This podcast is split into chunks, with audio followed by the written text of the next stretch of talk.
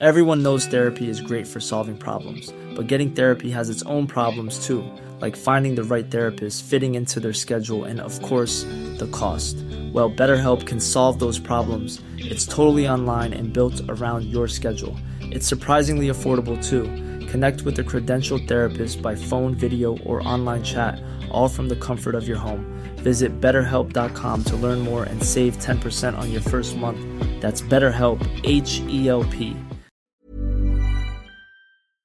So, about eight years ago, my guest on this week's show put out a memoir titled I Don't Know What You Know Me From Confessions of a Co Star. Since then, she has appeared in huge franchise films like Jurassic World, Ant Man, and Halloween Kills. But I will always know her as Kitty Sanchez on Arrested Development. Can we please have one conversation that's not about my rack, Michael? Maybe a better question would be what evidence do I have against you because I'm Oh, no, no, no, no. I don't. I don't. I don't want to know. I just want to know uh, what you want. I'd like to be in charge of the Bluth Company. Well, I want a hamburger and French fries, but I can't have the bun or the potatoes. Get real. I deserve it. Your father promised it to me on the day he went to prison. Sounds like something that he would do. And if I can't be in charge, then I'm going to have to tell the entire world that your father was building houses overseas Whoa, without whoa, whoa, whoa, me. just stop, stop, stop. Actually, no, finish, finish. Um, without paying what? Taxes? Model houses, Michael, overseas. And he hid it from the US government. That's it. That's what my dad's been hiding. Back taxes. And unless you plan on paying them, your dad's gonna be in prison for a long No, we'll pay them. Forget it. We'll just we'll mortgage a company if we have to. We found money for those. We'll find money for taxes. Good to see you. Yeah. If I was in charge, that would have been my first move, too. This is The Last Laugh. I'm Matt Wilstein from The Daily Beast, and that was Judy Greer with Jason Bateman in one of her many perfect scenes from that iconic show. Of course, Arrested Development is just one of Judy's more than 150 acting credits on IMDb. You might know her from rom coms like 13 Going on 30 and The Wedding Planner, or Oscar nominated dramas like Adaptation and The Descendants, or you may recognize her voice from the animated series Archer, on which she has spent 14 seasons playing the profane secretary, Cheryl Tunt.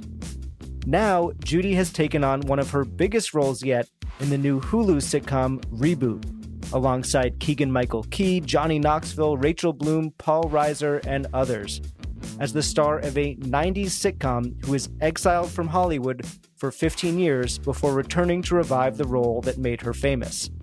It's a really funny show, and for me at least, Judy is the funniest one in it. We talked the morning after their big premiere party and got into so many of the highlights from her insanely prolific career. So let's get to it. Here's me with Judy Greer. Well, yeah. So you uh, you just had the premiere in LA last night. Yes. How did that go? It was really fun. I mean, it's always a treat to see something on a giant screen that's only really supposed to be on television. um, you know, like that's a fun thing about doing a premiere of a TV show. Uh, it's also fun to hear it with an audience because, you know, we're all in a little vacuum. So hearing everyone laugh was really fun and gratifying. Were there moments that and- got laughs that were sort of bigger than expected, or anything that that surprised you? Um, uh, there was moments that people didn't laugh at that I was surprised. but I mean, like I think personally that this show is so smart that it's layered that like I think people admit like yeah, the jokes go the jokes go by pretty fast. Yeah. yes, like that's kind of what I mean. So like I I'm like, oh wait, they're laughing. They're gonna miss the funny part, Yeah, like the yeah. bags. Like I know They um, laugh over the the big joke. So I think that um yeah, I think it'll everything's gonna kill. I'm really confident about it. But yeah, that is a funny phenomenon. So I think like I think it's the kind of show that if you like it, you'll probably want to watch it more than once because you'll you'll miss stuff. Yeah, totally.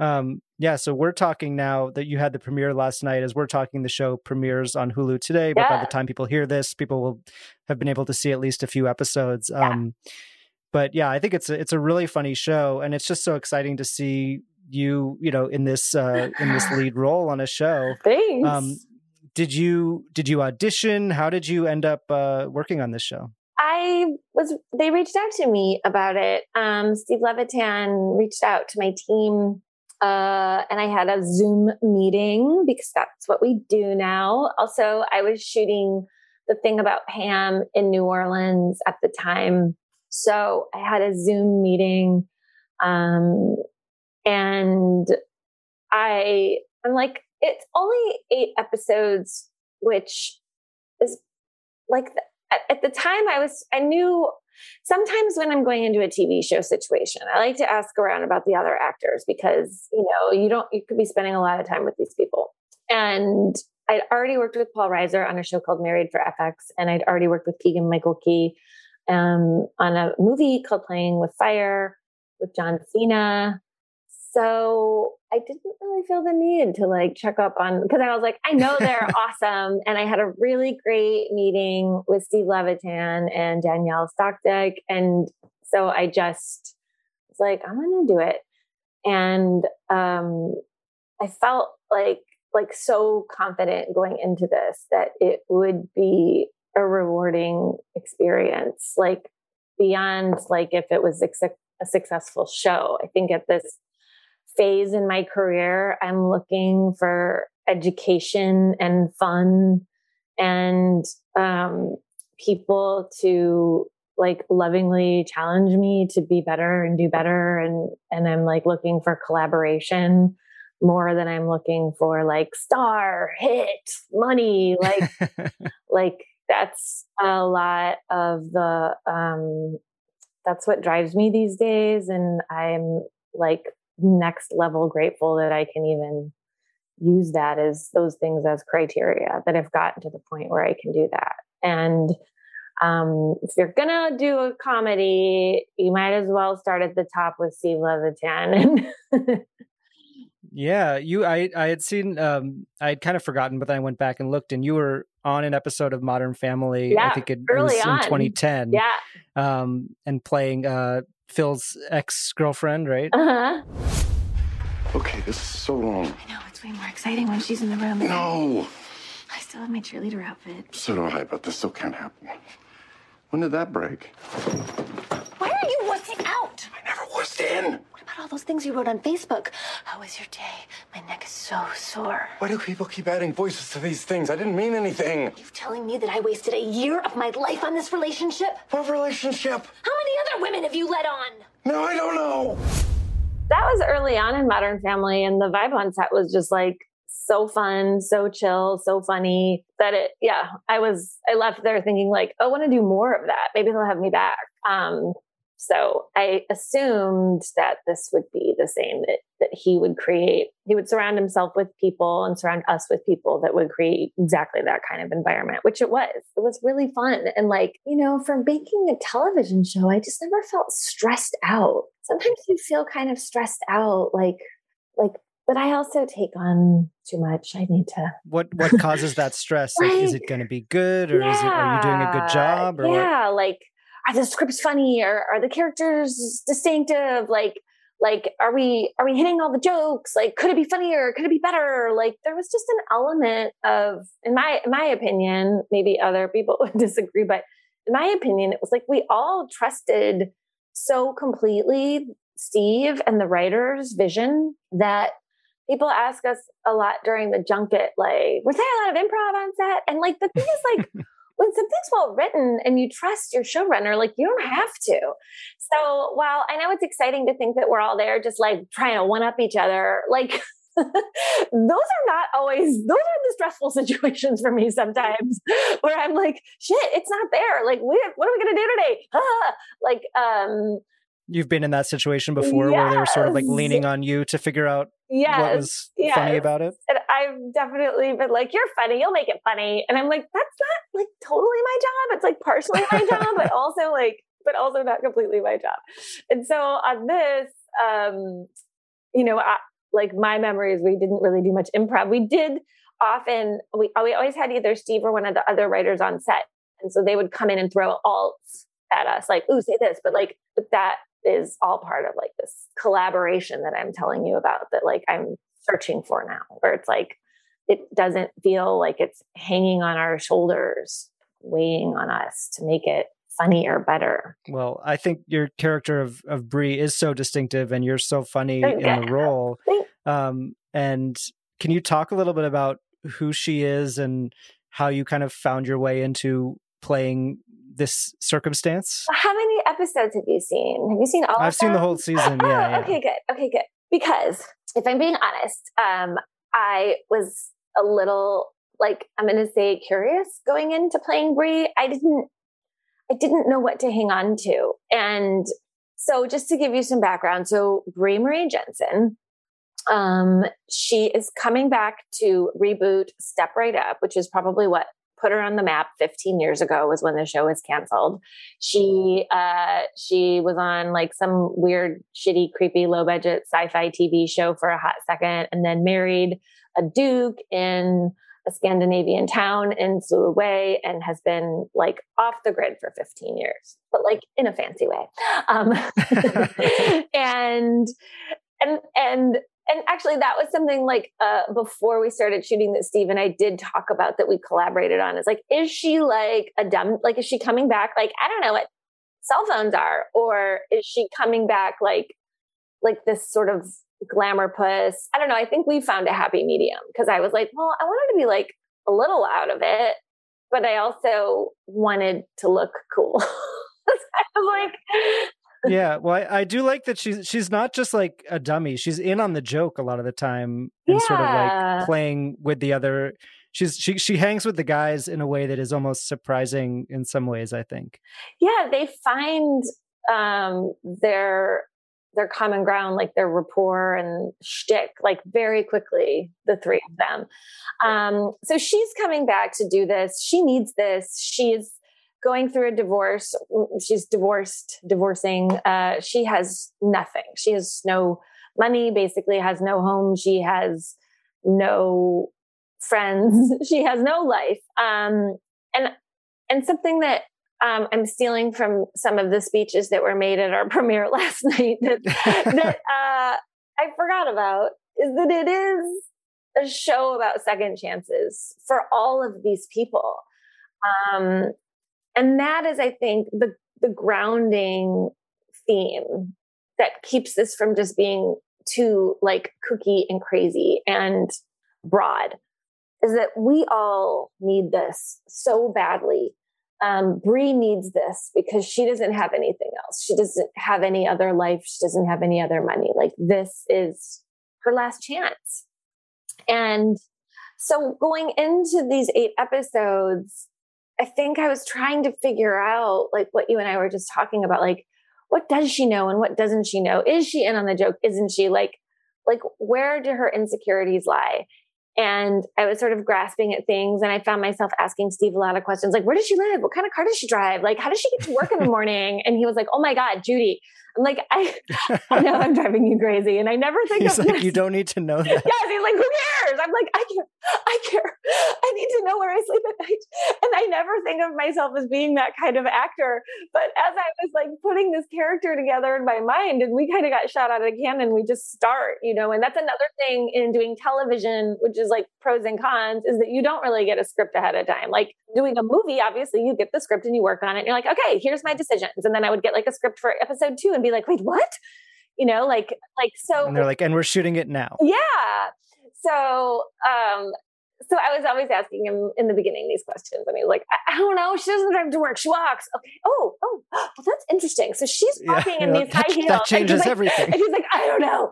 Um, so so these are the things I was like wondering about and putting together for her. And I was realizing that, like, as Judy is grasping and putting this character together, like Bree is grasping and putting her character together and trying to figure out what she wants to present to these people that she hasn't seen in 15 years that are essentially like saving her life. And how does she want to present herself to the world now again?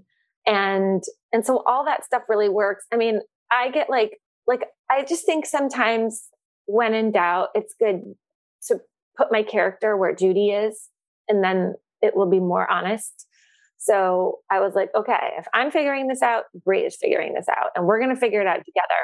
And hopefully, you could see in watching our first season that there is like there is a nice evolution and that she is experimenting with who she is and she is figuring out who she is and she's trying new things and she's succeeding and failing and losing herself and finding herself all at the same time.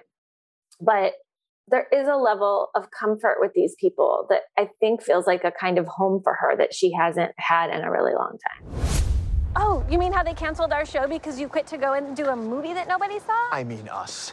I got back from a location. You left the country to marry a duke without so much as a goodbye. We were broken up, remember? We broke up all the time. Bree, we got back together, we broke up. It's something we did. care. To you, I was always just some stupid small town pageant girl who didn't go to college. How can you say that? Because you were always giving me acting notes. I gave you notes to help you. Well, if I needed so much help, how come I was nominated for a People's Choice Award and you weren't? Because the people fell for your contrived little snort laugh. Or because you were overacting. Yeah, I mean, I was reading another interview you did, and one line that you had that, that stuck out to me was you said the di- big difference between you, Judy, and this character, Bree, is that Bree hasn't worked in 15 years and you haven't had a day off in 15 years. So it is this very different experience um, that the two of you have as you know Hollywood actors, right? Yeah, yeah. I remember when the world shut down for COVID, and I, I like, like I remember we went. It was a Sunday night. And I'm in Los Angeles, and and they were like, everything's shutting down tonight at midnight, right? And so my husband and I walked to the corner, which um, is this restaurant called Osteria Mamma, which is our local place. So we walk to the corner and we sit there, and we're having our favorite pasta, our favorite salad, glass of wine. We're like, oh my God. And the people who own it were like, oh my God. And I came home, we walked through the front door, shut it, locked it, turned and looked at my house. And I was like, what is this place? Like, I'm gonna, I'm gonna be here for who knows how long, like maybe two weeks.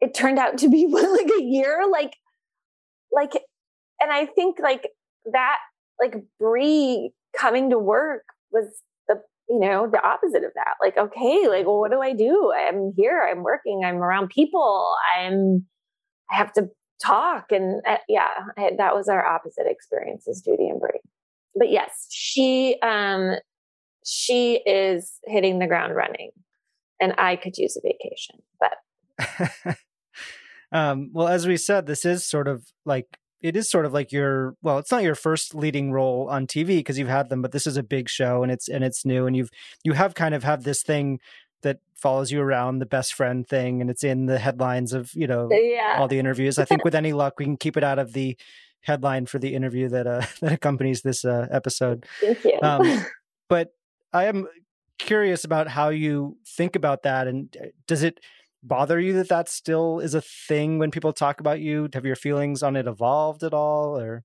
did it used to bother you? I can't. I, uh, I think it only bothered me in what it implied to people that, like, or maybe this is my projection, but like, you're the you're the bridesmaid, not the bride, right? Like, and that's kind of what I think the implication is, and the implication is that I've been unhappy that I've been the runner up, that I've gotten the silver medal in my career and never the gold. And um and that's not true. Like I I would I would want my own career if I was starting out in this business. And I was telling someone last night um, at the party, I was like, yeah, like I can still go to Target. And when I fly myself, I buy a coach ticket because I'm not buying a person. Anyway, like I was saying something like, like I can do all that stuff. Yeah. Um, and, and have like a real life. Like I can go to restaurant. I, I don't know. I think what I've managed is awesome. And the, and the thing that's been fun as time goes on and as I continue to work and I get older and and the parts that come to me are getting more and more interesting and i never had to be like oh i can't be the lead anymore because i'm in my 40s i mean first of all that's changing for i think a lot of all actresses but you know that's never been an issue for me like i haven't had to really worry about that and when people talk about me being the lead in this I mean, look, I'm going to take that if that's a compliment. I think people think it is. For me, this feels very much like an ensemble.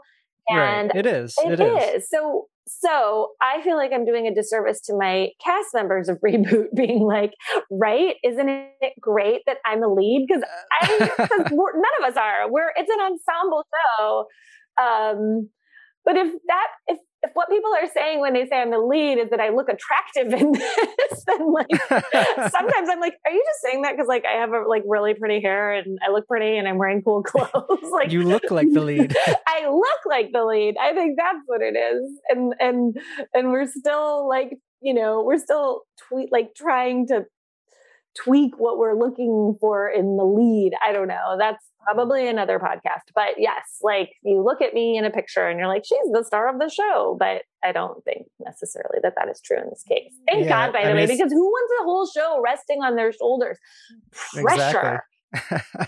um, you know, it's interesting you mentioned the sort of the issues with aging as a lead and and that because that is something that the character is dealing with as well um, yes. um, like in that moment where she's really pushing back on the idea that they want her to play a grandmother yeah. i think the line is she says it's the last stop before law and order judge which i loved i love that too there's so many funny lines like that and like that one. Oh God. anyway yes i know so was that something that you you know have you feel like you haven't had to deal with in the same way that she's dealing with it in the in the show or how do you think about those opportunities, um, you know, changing for you? Well, I think yes, I think I deal with it um, mostly in that I have attached myself to different projects that are in development that have been in development for so long that I'm like, I think I'm too old to play this role anymore. Like, I think I've aged myself out of so this. Long. Yeah.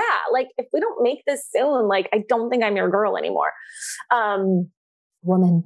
Uh, but um, the you know the thing is like aging in in showbiz. It's it's no big deal. It's like there's never not a story to tell. There's a story to tell for every age that every person is in every life that's if, alive. if people are willing to make those stories. That's the thing. It's the it's the conception, you know, it's like it's like, well, the public doesn't want to see X or the public doesn't want to see Z or Y. And like like but i think that they do you know and i um and i don't know i remember a long time ago and i and i don't even remember which role it was but it was like the first time i think i got cast as a mom and i was like whining to my dad on the phone about now i'm a mom.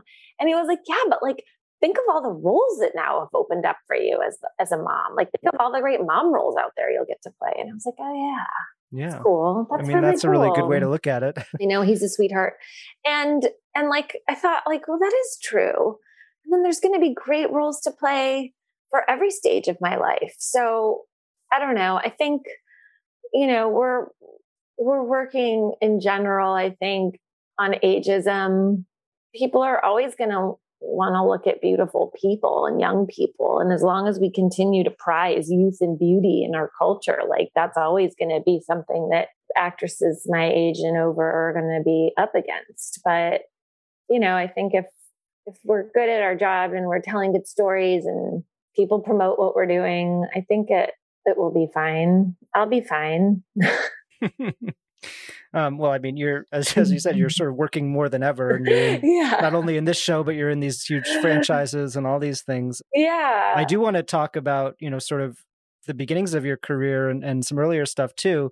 Um, you know, you mentioned that now you're not as worried about being the the star and you're not that's not what you're looking for you're looking for these collaborative experiences what were your goals do you think when you started acting when you when you were just starting out in the business made me think I had a shot was uh, I watched this movie called Citizen Ruth with Laura mm-hmm. Dern. That was one of Alexander Payne's, maybe his first movie.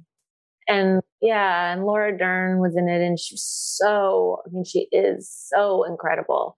She was so good in that movie, and she was like dirty and messy and yucky and like, you know, played down her looks. And there was something about that movie and that story and that performance that I just thought like, oh, maybe if I could do stuff like that, I would I would want to I would maybe have a shot. Like that's a person I feel like I could. I mean, look, I had no idea that she was Hollywood royalty, and, and also like I didn't know who she was. I was just like a kid in theater school, like watching this movie, and I was like, oh, cool. Like that's more what I look like than like Julia Roberts. Like I'm more like that, and so I think from a young age I was able to identify like, oh, I'm not going to be like like I know, you know, I'm not going to be like uh Julia Roberts or at the time, you know, like Cameron Diaz or something. Like I I'm going to have something that's like a little bit off or a little bit different.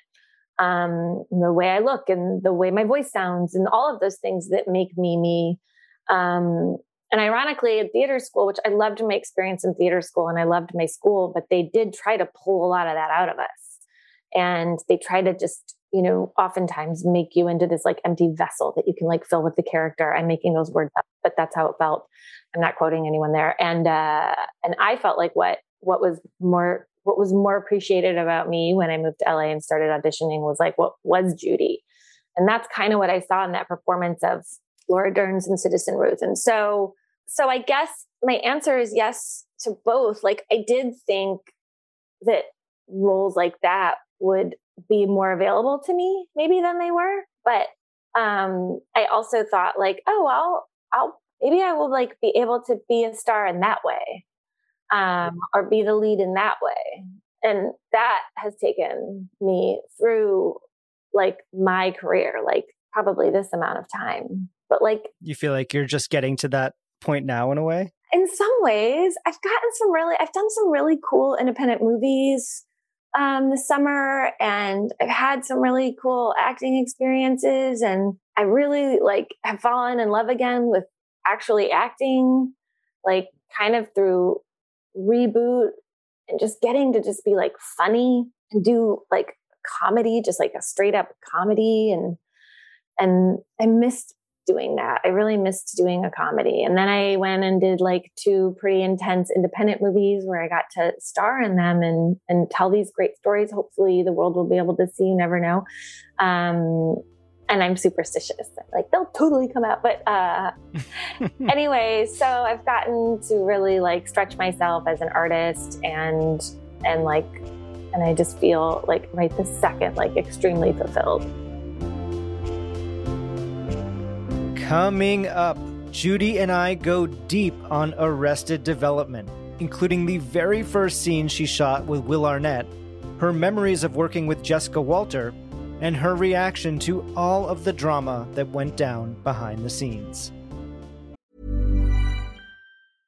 This is Paige, the co-host of Giggly Squad, and I want to tell you about a company that I've been loving, Olive and June. Olive and June gives you everything that you need for a salon quality manicure in one box. And if you break it down, it really comes out to $2 a manicure, which is absolutely insane. It's also so easy to get salon worthy nails at home with Olive and June. The difference between how your nails used to look when you did them yourself and now with the Mani system is a complete game changer. The best thing about Olive and June too is it's a quick dry. Dries in about one minute, lasts for five days, and full coverage in up to one to two coats. Visit oliveandjune.com slash perfectmani20 for 20% off your first system. That's oliveandjune.com slash perfectmani20 for 20% off your first system. Everyone knows therapy is great for solving problems, but getting therapy has its own problems too, like finding the right therapist, fitting into their schedule, and of course, the cost. Well, BetterHelp can solve those problems. It's totally online and built around your schedule. It's surprisingly affordable too. Connect with a credentialed therapist by phone, video, or online chat, all from the comfort of your home. Visit betterhelp.com to learn more and save 10% on your first month. That's BetterHelp, H E L P.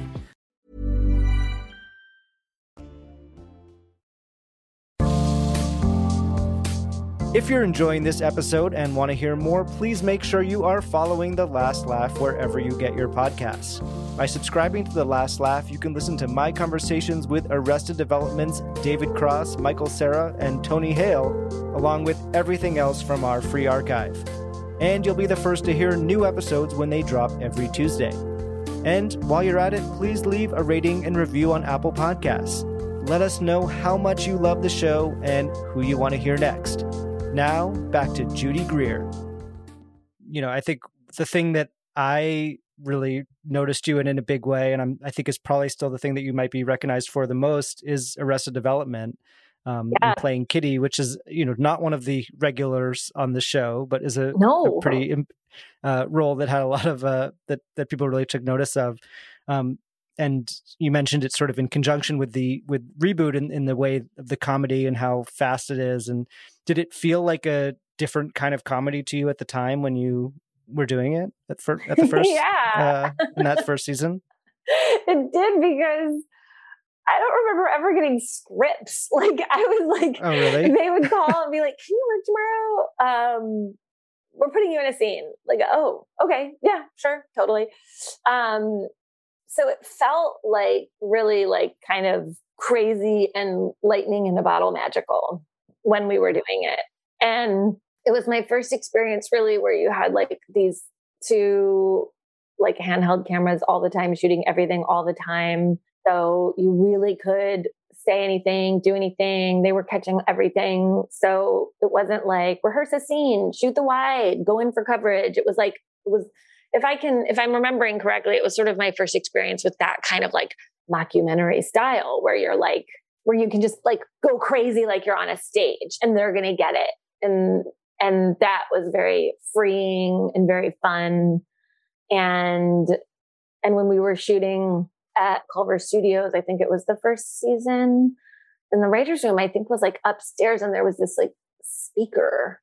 So Mitch Hurwitz had a feed up to the room, so he'd be like writing or working up there, and then he'd be like, "Judy, say," like you would just hear this voice. Like, Judy, he could hear you guys, and then yeah, he he was chime like in. watching the feed on a monitor and would be like, do it like this or say this or like take your shoe off and throw it or whatever the fuck. And uh and you'd be like, God.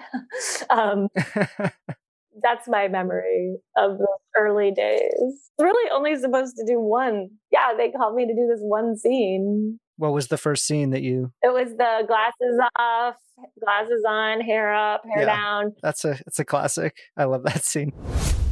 Glasses off. Glasses on. Hair up. Glasses off. Down on. Have we done up off? Oh, Joe, this is so wrong. And bright. Wrong and bright. That's bit brighter. God. You know what? I'm gonna. Uh, I'm just gonna wash up real quick. I think I'm gonna go with, with down and off.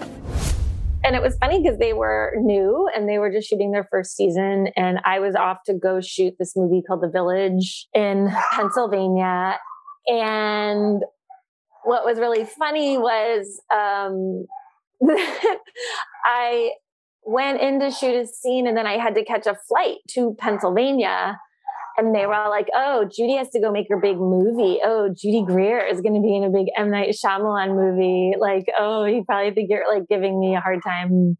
Like, you're so cool going off to do a movie, and we're just doing this like TV show that no This little knows." show, Yes, yeah. and I'm like, yeah, exactly. This this little show, this little thing that has just. I mean, between that and 13 going on 30, and Jennifer Garner and I always say, like, it's almost like we've never done any other job before. Do you know where the the running joke about Kitty flashing everyone uh, came from? Was that something that was in the script, or, or that just they kept uh, bringing back? if they told me i don't remember they just yeah they just kept doing it um so yeah kitty was supposed to have a wandering eye but like i'm not that good i was like i can't make my eye wander can anyone but Yeah, you um, do the you do the cross-eyed on the glasses off. so yes I, I said i can give you a cross eye but i can't make it wander um, between that show and um, also Archer, Yeah. um, you you worked with uh, with Jessica Walter um, Yeah. on both, and um, you know I just was wondering if you had any uh, memories of of working with her that you were able to share. Um, oh, I mean, tons. The scene where Kitty and and um, Lucille drink, have the drinking contest, is from Arrested was one of like my favorite things ever to shoot. Uh, she's so cool and she was so classy. With Archer, it's always a drag because we don't record together ever. So I only would see everybody when we would do press or go to Comic Con or something. So it was always a treat to see Jessica um, at those press events. And she always kept her purse on her shoulder. She'd like, never, never walk away from your purse. Never leave your purse. And I was a New Yorker. Of course, Yeah, you're like, very old school. I know. And uh, I don't know. I, oh, and you know what else? Sorry. I worked with her years and years and years when I first moved to LA on this TV show called Oh Baby that was like a half hour sitcom for Lifetime that she was on. And I did one episode of it. And uh, that was the first time I met her. And I just moved to LA and I didn't know what I was doing. And she was so nice to me.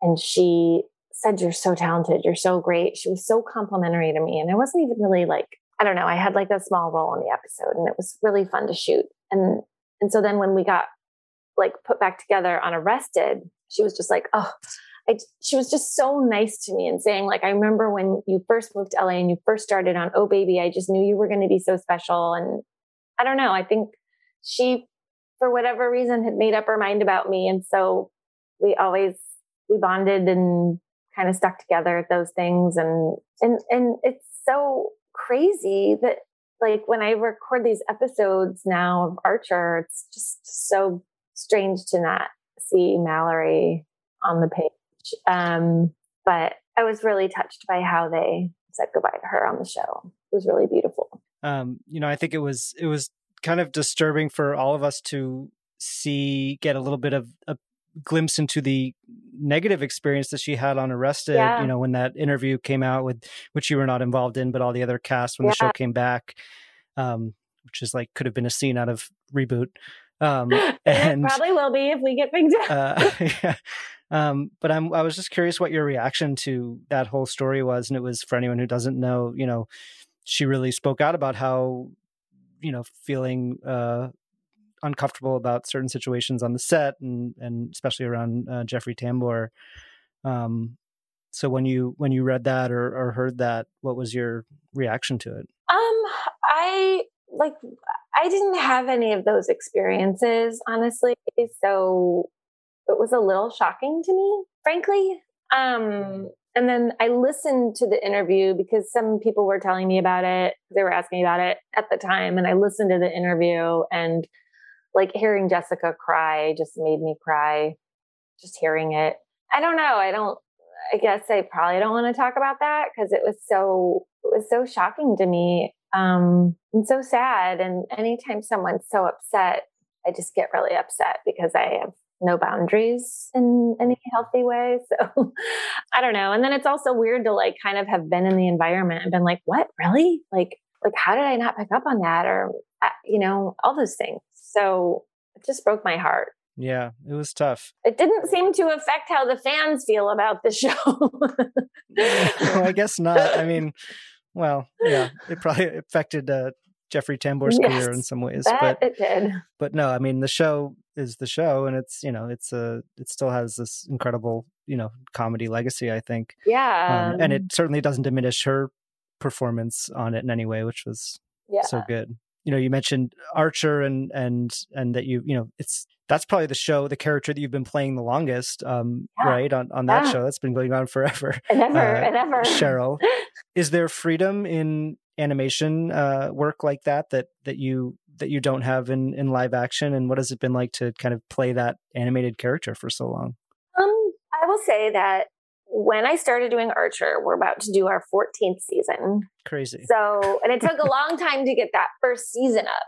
So it's been even longer that I've been living with Cheryl, Carol, Charlotte, Charlene, like all the names. um, I was younger, and uh, I obviously was younger. Um, I I found it very freeing in the beginning to be in the recording booth and to record this person and to make all the faces and be ugly and like jump up and down, like do all the crazy stuff that I like to do to give my performance that energy and that feeling. And since I've started doing Archer all those years ago, I feel less bashful doing that in real life on set. So a lot of like like Cheryl got rid of a lot of my vanity, I think, in a way that has been really helpful for me as an actor. Like having Mhm. the privacy of the recording booth. Although I do have to deal with Josiah, the engineer who records all my episodes, just like rolling his eyes for how many, like over 10 years now, being like, so creepy to watch you. Um, but like, I don't care. um, that like that has given me a lot of space and confidence to be like, well, I can do that on set. I can make that ugly face. I can whatever.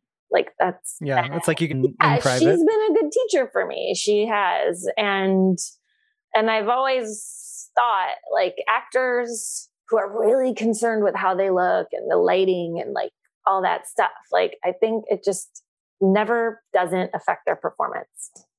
And so I've found like yeah, I have learned through being alone and unjudged, minus Josiah, um, that uh, I can do that on set in live action things too. Why would anyone want to kidnap you? Because my last name isn't Gimple like it says on my W 4. It's Tunt. Come again? Come on, nothing? Not the tunt. Wait, how do I know that name? Uh, ever been on a railroad? Oh! Yes. Holy shit. It's not a big deal. They're everywhere. Yeah. They crisscross the nation, Lana. And her great grandfather built them all. Wait, what? Do you expect me to believe you're a descendant of Cornelius Tunt? Yeah, all whatever, five Cornelia. And George Washington Tunt of The the. Tuntmore house. Yes, I spent like every summer there listening to my creepy great grandmother bitch about Abraham Lincoln. Apparently, slavery was pretty awesome. Prove it. What's to prove? It's free labor. Not that ass. What? Prove you're really a tunt. so you know you, you've done so many movies and tv shows in your career um you know you famously have like now almost 160 credits on imdb and all these things and you know obviously we don't have time to talk about all of them but i did want to kind of run through some of uh some of the highlights uh of some of these films and just see if there's a, a story or memory that that comes to mind or sort of first thing that comes to mind when i mention them Okay. um, and maybe we can start with the 13 going on 30 because you mentioned that as the other thing that people uh, always ask you about. Yeah. Um, Uh, what what uh, what comes to mind when you when you think about making that movie? well, um, Jen Garner and our incredible director Gary Winick, who is no longer with us, um, the love and kindness and and like goodness that was on that set, like seeing her and how hard she worked and what she did every day, like like how hard she wanted to make everyone feel special and welcome and important was some like was like movie star school like everyone should should be like that To being 30, I've decided it's going to be totally awesome. Of course it is. You're thin, you're hot, you can get any guy you want. Yeah, not to mention Biatch, the hottest magazine editor in the world. Second hottest. Tied for first? Deal. So i will say that it did feel really special. It was a bigger role for me as a supporting role. It was a bigger one. It was more important. She had a real journey um my character More than one scene. more than one scene. She had a, a beginning, middle, and end, and um, and we did reshoots for some a few things we did reshoots on, and Gary Winick brought me back for the scene where I'm like getting out of an elevator, and I was like, "This seems weird that I'm here," and he's like, "I just couldn't do a reshoot without you, but no, I probably won't use this," and I was like, "Aw." Um, anyway, it was a really fun shoot. What's your next one? Um, well, maybe you have a story. This is a, a celebrity you might have a story about is um, Mel Gibson and What Women Want. What do you remember about working with Mel Gibson? Just good and light and positivity and I remember that he was going through this phase where he was eating like raw beef every day. And I, that's pretty foul. I mean, I'm sure it was like a certain grade and some kind of special movie star diet. But I remember like walking by, like he had a, a table and chairs or picnic table or something outside of his trailer. And I would walk by him and he would be like sitting without a shirt on, eating a plate of like raw beef. I was like, this is like the weirdest. This is so weird. My life is That's a good introduction to. Hollywood. Yes, yes. Another uh, rom com role in The Wedding Planner with J Lo. Yeah. Um, any any memories uh, about her that stand out? Yes. um, I was shooting the wedding planner and what women want at the same exact time. And those characters could not be more different. So I would like work a couple days on the wedding planner where I'm like Penny and I'm like, what? Where is everything? Oh my God. blah, blah, blah." And then like I have to go shoot what women want where I'm like, sorry, sorry, sorry, sorry. I'm so sorry. I'm so sorry. And like that was a really funny moment in time where I was like, wow, this is crazy. Like to go from one character to the other, like every other day, it felt like sometimes. Um, I remember thinking like that, um, like Jennifer Lopez was so beautiful. Like when I first saw her without any makeup on or anything. And I remember that speaking of improv, uh, our director, Adam, was so, I know I was just bitching about having to improv, um, but he was always like, say whatever you want, just give me one from the script. And so I'm really flattered a lot of my improvs ended up in the movie. So a lot of the stuff I say in the wedding planner stuff I just was like making up. Um, one of my uh, favorite movies adaptation uh, with uh, with Nicolas Cage. You have the scene um, where you're the waitress that he's awkwardly asking out. I Um, know. There are more than 30,000 kinds of orchids in the world. Wow, that's a lot, huh? Yeah. Yeah. so I'll be right back with an extra large slice of key lime pie for my orchid expert. But so anyway, I was also wondering. I'm going up to Santa Barbara this Saturday for an orchid show, and I and I, I Oh, I'm sorry. well, um, I apologize. so I'll just be right back with your pie then. what was that movie like with uh, with Charlie Kaufman and that whole? Uh, It was awesome. I mean, he's a genius. All of them are geniuses. All the people who made that movie. Um, I remember after it came out, like a fair number of men coming up to me and being like, "You're a bitch." I'm like, "Are you an idiot who asks out waitresses and bartenders? Fuck you!" Like I was like, "Don't come up, don't come up to me and tell me that." Like it was offensive to some people. Like how I was like, "Could you be so mean to him?" Like, um, a, you know, it's a movie, right? And b, like, why are you hitting on your waitress? Like, please.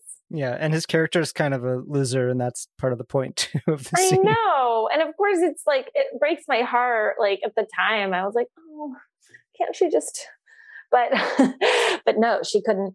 And, um, anyway, it was really a really cool project. I felt like I was in the Cool Kids Club when I got that movie. I still feel like I'm in the Cool Kids Club because of that movie. Um, another one, uh, talk, but go back, going back to Alexander Payne, is The Descendants, Yeah. um, uh, which you write in your book about how that got you the Oscars for the first time because it was nominated for for Best Picture. yeah. Um, that movie What, uh, it changed the course of my career yeah like like i started to get a lot more dramatic roles after that came out and after people saw that movie which is funny because in the theater my my scene my big scene often would get a big laugh um really? yeah Do you think that's because of people knowing you from comedy, or just because Well, people thought it think was funny? the Or way it kind of cuts together where i'm like i get really upset and then george is like okay okay okay Yeah. and Yeah, i think that's yeah. kind of what gets the laugh but like yeah, he kind of gets the laugh. Yes. Your, your your stuff's pretty intense still. right Elizabeth, I'm Julie. I'm Brian's wife.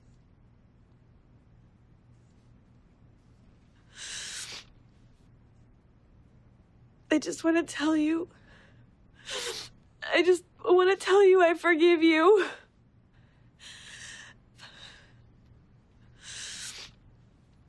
I forgive you for trying to take Brian away. I forgive you for trying to destroy my family. Because I just, I have to forgive you. I just have to forgive you. Even though I should hate you.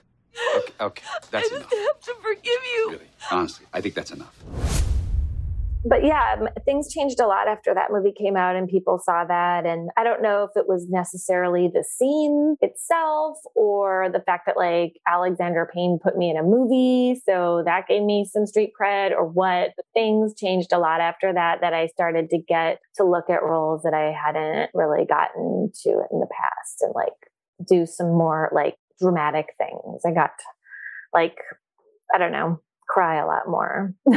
Yeah. Well, you you mentioned earlier that you have um, you know some indie films coming up, and I believe one of them is this movie Eric LaRue, which is uh, Michael Shannon's directorial debut. Did you already shoot that? Or? yes, I we just finished like three, two and a half weeks ago. I just got Wow. home. Yeah, and it sounds like a very intense, uh, dramatic performance. That that you're also you know the lead of of this movie. Yes. Um, and the real lead, not an not an ensemble lead. Yes, I definitely was there more than everybody else. um, and you're playing the is it the mother of a um, uh, kid who's killed in a shooting or yes, yes. Uh, no, the mother of a school shooter. oh right yeah that, that's even even more intense in some ways yeah Yeah, it was, it was a lot. I'm so excited though. I'm so excited for Mike. Um, he was so incredible. The experience was so incredible. Uh, yeah, I'm just, I mean, it's still really fresh and I kind of like came home from it and hit the ground running doing press for reboot. So I don't even feel like I've had time to process that experience. Um, so uh, yeah, it like just was such a 180. Like when my my plane landed, I'm like comedy, funny, like, but uh, yeah no that sounds sounds really heavy um I know. and- but you know, exciting like, Michael too Shannon's not going to direct a broad comedy for his first. like, I think, I think we're all expecting this from him. yeah although he can be very funny too no, he's one of the funniest people I know. But I keep like texting him, being like, "How's the blooper reel going for the end credits?" Like, I'm like, oh god he's like, "Judy, stop." So before we go, um, we do have a final segment called the first laugh. So I'm gonna I'm gonna run through some Do you remember the first big laugh that you got on screen in something where maybe you you were at the premiere, you saw something, and and you saw that something you were doing in a in a film or a TV show or anything got a big laugh? Uh, yeah. And my first movie, my first acting job was called Kissing a Fool with uh, David Schwimmer and Jason Lee and Mili Avital. And, and I, we shot the movie and I came to LA to go to the premiere for the movie. And when I saw people at the premiere laughing at me, I was like, what? I, I usually ask people about audition stories. I'm sure you've had a million, um, Yeah. you know, auditions either that went well or, or didn't go well. Is there Yeah, both. is there an audition uh, story that is you know a particularly funny one that stands out in your memory, um, either because it went well or or maybe didn't go well? There was one for a pilot that I, I didn't get where um, I was late and it was on the Universal lot and I like parked my car in the wrong place and I was like running through the parking garage and I was wearing these really cool boots that I love, these like black leather ankle boots and I was running on foot the opposite way of the tire spike and like ripped my boot open. Like, fuck. So I'm like running to the audition and I get in. They're like, oh, great, here you are. Um, come on in. And I was like, okay. And I came in and I like did my audition and they were like staring at me blankly. And then I left and I was like standing there and I was like, God damn it. And I like bang on the door and I was like, I'm so sorry. I, I really am sorry. I'm a really, I'm a much better actor than that. I just like, I was like running late and I ripped open my boot, which is my favorite boot. And I like probably can't even afford to get another pair of boots, but that's not your problem. And I just wanted to say, I'm really, really sorry. Uh, I just, I couldn't leave with, with that being it. And thank you. And then I like shut the door and walked away. And then they came back and they were like, wait, wait, wait, wait. That was better than your audition, what you just said. come back in, come back in. And so I did. And I can't remember if I got the part or not. I can't remember what happened with it, but I remember just thinking like, and always feeling like in an audition, like this is my time. And I need to make sure when I walk out of that room, I have, I have left it all in there. Like whatever that means, like that I walk out feeling like I can, I, I no regrets. And don't and don't rush through it just because you're you feel like they want you to. yeah, yeah. And like I could have easily been like, "Can I have a minute, please?" And uh, and That's good advice for anyone. Um, do you have a story or memory from your career that makes you laugh now, but really was not funny when it happened? Uh, obviously, because I'm laughing. um, I um like I don't do a lot of sex scenes in my job. I really always play those characters, and so I'm not. I mean, I just think it's weird no matter what, right? So I uh, I'm kind of shy about it, and I got cast in this movie called Wilson with Woody Harrelson and Laura Dern. Oh my god, uh, Craig Johnson directed one of my favorite jobs I've ever been in. By the way, totally underrated film that I feel like everyone should have seen, and they both should have been nominated. Yada yada yada. So um, I get cast in this great role. I'm Woody Allen, Woody Allen, Woody Harrelson's love interest, and we have a sex. That would be that would be different. Very different. Um, another podcast. Uh, I so I have a sex scene with him, and so when I'm preparing for the role, I'm like, you know what? I'm just going to go for it. I'm going to go and when we're on set, I'm just going to go for it because usually what happens is you don't go for it and you have to just do it a bunch of times until you get there. And I'd rather just like do it once or twice and be done, right? So we go on set. I can't remember if we were rehearsing or if it was a take, and I just like really go for it. And Craig, the director, is like, "Cut." It's like, okay, so maybe take it down a notch. And I'm so mortified because I was like, this is the first time in my career that I've been like, you got this, you can do it, it's fine, it's gonna be great. And to be told, like, no, no, that wasn't good. that was too much. too much. I was like, oh, yeah, no, totally. Yes, 100%.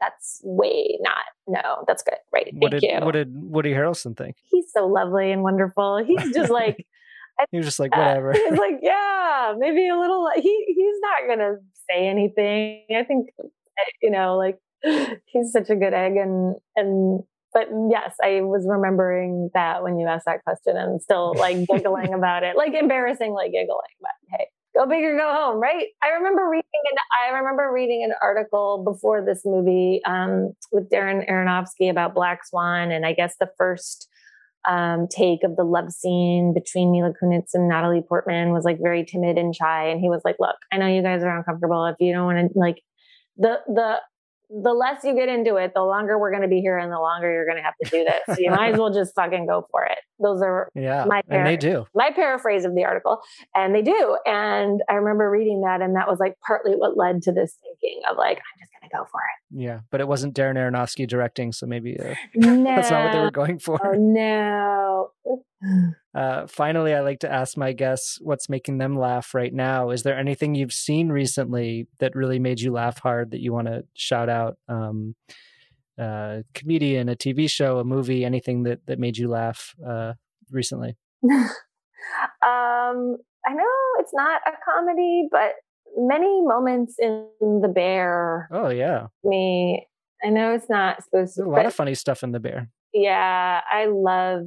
We binged that show last weekend, and I mean, The So good. Bear and Hacks. I'm just like, I feel like I've been given two magical gifts that, as long as I can stream television, I can watch. Um, yeah, like those. That, like The Bear. Just so recently that I watched it, and having worked in restaurants in Chicago, yeah, like is like ooky and awesome at the same time. Yeah, did it give you PTSD? Mhm. Yeah, yeah, definitely.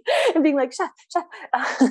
and I was a waitress, so I was outside, you know, I wasn't in the kitchen. Thank God. I don't have that kind of uh, personality. I couldn't have handled it, but um, but it was giving me PTSD. And it was also like making me feel so happy and like so homesick for Chicago Oh, it's so good. and hungry. Congrats on on reboot um, and and everything that you've done. And um, this was really really fun to talk to you. And um, yeah, good luck with everything that comes next. Thank you so much. Well, I have to tell you that I really enjoyed that conversation with Judy Greer, and I hope you all did too. New episodes of Reboot stream Tuesdays on Hulu, and there is still time to catch up before the season finale on October 25th. If you want to support The Last Laugh, please help us out by leaving a rating and review on Apple Podcasts. We want as many people to hear this show as possible, and you can help by spreading the word and sharing it with your friends. You can find me on Twitter at Matt Wilstein and at thedailybeast.com. And if you're not already, please follow at Last Laugh Pod on Instagram, where you can see photos and videos from all of our episodes and see who is coming up next week on the show. The Last Laugh is distributed by ACAST for the Daily Beast, with audio production by Jesse Cannon. Our theme music is by Claude, you can find on Instagram at claude.mp3. You can find this show every week on Apple Podcasts, Spotify, or wherever you listen to podcasts. And as always, you can find show notes and highlights from each episode on thedailybeast.com. See you next week.